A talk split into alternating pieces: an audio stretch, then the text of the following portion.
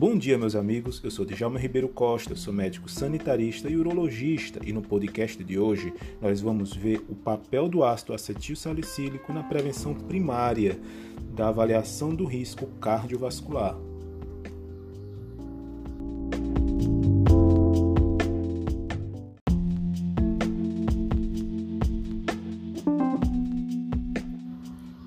O papel do ácido acetilsalicílico, a famosa aspirina ou AS, na prevenção primária vem se transformando ao longo do tempo, visto que as evidências mais atuais restringem a um subgrupo específico a indicação desta droga para esse fim, a prevenção primária de doença cardiovascular. A prescrição dessa terapia deve ser realizada apenas após levado tanto o risco cardiovascular do paciente quanto a sua chance de cursar com sangramentos.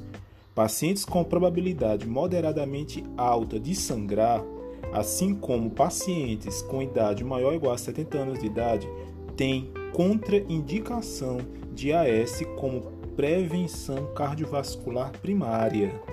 A indicação desta droga restringe-se a pacientes entre 40 e 70 anos com baixo risco de sangramento associado a pelo menos um dos seguintes critérios: alto risco de evento cardiovascular em 10 anos, calculado pelo PCE, que é um programa, um, um, um estratificador de risco, se esse PCE for acima de maior ou igual a 20%, ou score de cálcio coronariano moderado ou alto.